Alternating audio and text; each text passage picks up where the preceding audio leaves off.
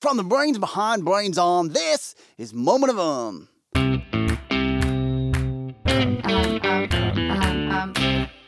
Moment of Um comes to you from A P M Studios. I'm Buffalo Brad, the most famous flyboy in the wild, wild west. Um. You might be thinking, did he just say flyboy? Yes, sirree, I sure did. You've probably heard of cowboys. Pfft, amateurs. Us flyboys, we're the real deal. We wrangle the fastest, most fearsome beasts in the land. Houseflies. Did you know that a housefly can fly more than six miles per hour? And they can fly up, down, backwards. They can even land on the ceiling. Plus, uh, they're really, really tiny. We have to be quick on our feet to rope those spry flies. But you know what really gets my lasso in a twist? When someone says, you fly boys ain't nothing compared to the true fly hunters of the world, Venus flytraps. Ugh, really gets my chaps in a bunch. Cause, uh, they're kinda right. Venus flytraps are incredible. I mean, their sharp toothy leaves can snap shut and trap a fly in a fraction of a second.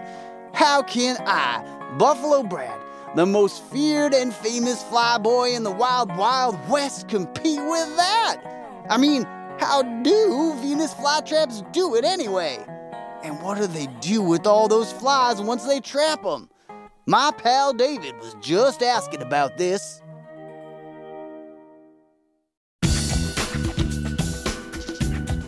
When a Venus flytrap eats a bug, it gets dissolved into goo. Hi, my name is Meredith Cenzer, and I'm an entomologist, which means that I am an expert in insects. When a Venus flytrap closes, it seals the leaves together and turns into a stomach. And any insect trapped inside that stomach will be digested. The first thing that actually happens is the plant wants to make sure that it's actually an insect in there and not something else that has fallen in. So the leaves of the Venus flytrap have these little hairs on them called trigger hairs that when they're hit by movement more than once in a short period, that's actually what causes them to close. Because they don't want to close if it's something like a water droplet or a leaf from above falling down into there. They only want to close if it's an insect. And so once those trigger hairs have been hit a couple times, then the leaf will close quickly. And then typically, if you're an insect stuck inside these closed leaves, you're going to move around a whole lot trying to escape. So then that hits those trigger hairs a bunch more times, and then the plant knows it's got a bug in there. So then it seals into that tight, closed stomach and then starts releasing digestive enzymes. So these are special proteins that are really good at breaking stuff down. So much like in our stomachs, where we have all these special chemicals, acids, and enzymes to break down our food, this plant is going to do the same thing. So it has special glands where it will release acids and enzymes to kind of break down that bug. Bugs are pretty tough. Their exoskeletons are really hard. Um, so they have special enzymes that can break down that exoskeleton.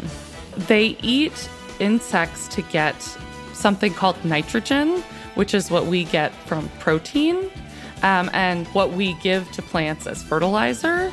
So when they're in this really poor soil, there's not enough nitrogen, and they have to get that by eating insects.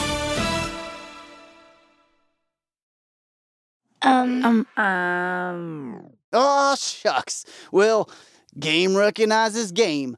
Venus flytraps are truly the most fearsome fly hunters in the world. They don't just catch flies. They'll trap any small insect that happens to land inside their jaws.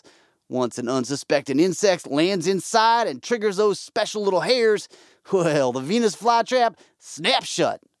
And when it does, that trap turns into a stomach full of acids and special proteins called enzymes. Slowly, that insect dissolves into goo inside, the perfect meal for the flytrap plant. Well, if you'll excuse me, partner, I've got some fly wrangling to do. Because if there's one thing I know, it's that around these parts, a loose fly is about as welcome as a rattlesnake at a square dance. Yeehaw! If you like this episode, take a second to subscribe to Moment of Um wherever you listen to podcasts. And if you want to learn more about cowboys, check out the Forever Ago podcast, where we have a whole episode about the history of black cowboys in the Wild West. If you have a question, we'd love to help you answer it. Drop us a line by going to brains on dot org slash contact. See you next time, and the next day, and every weekday. Until then, home.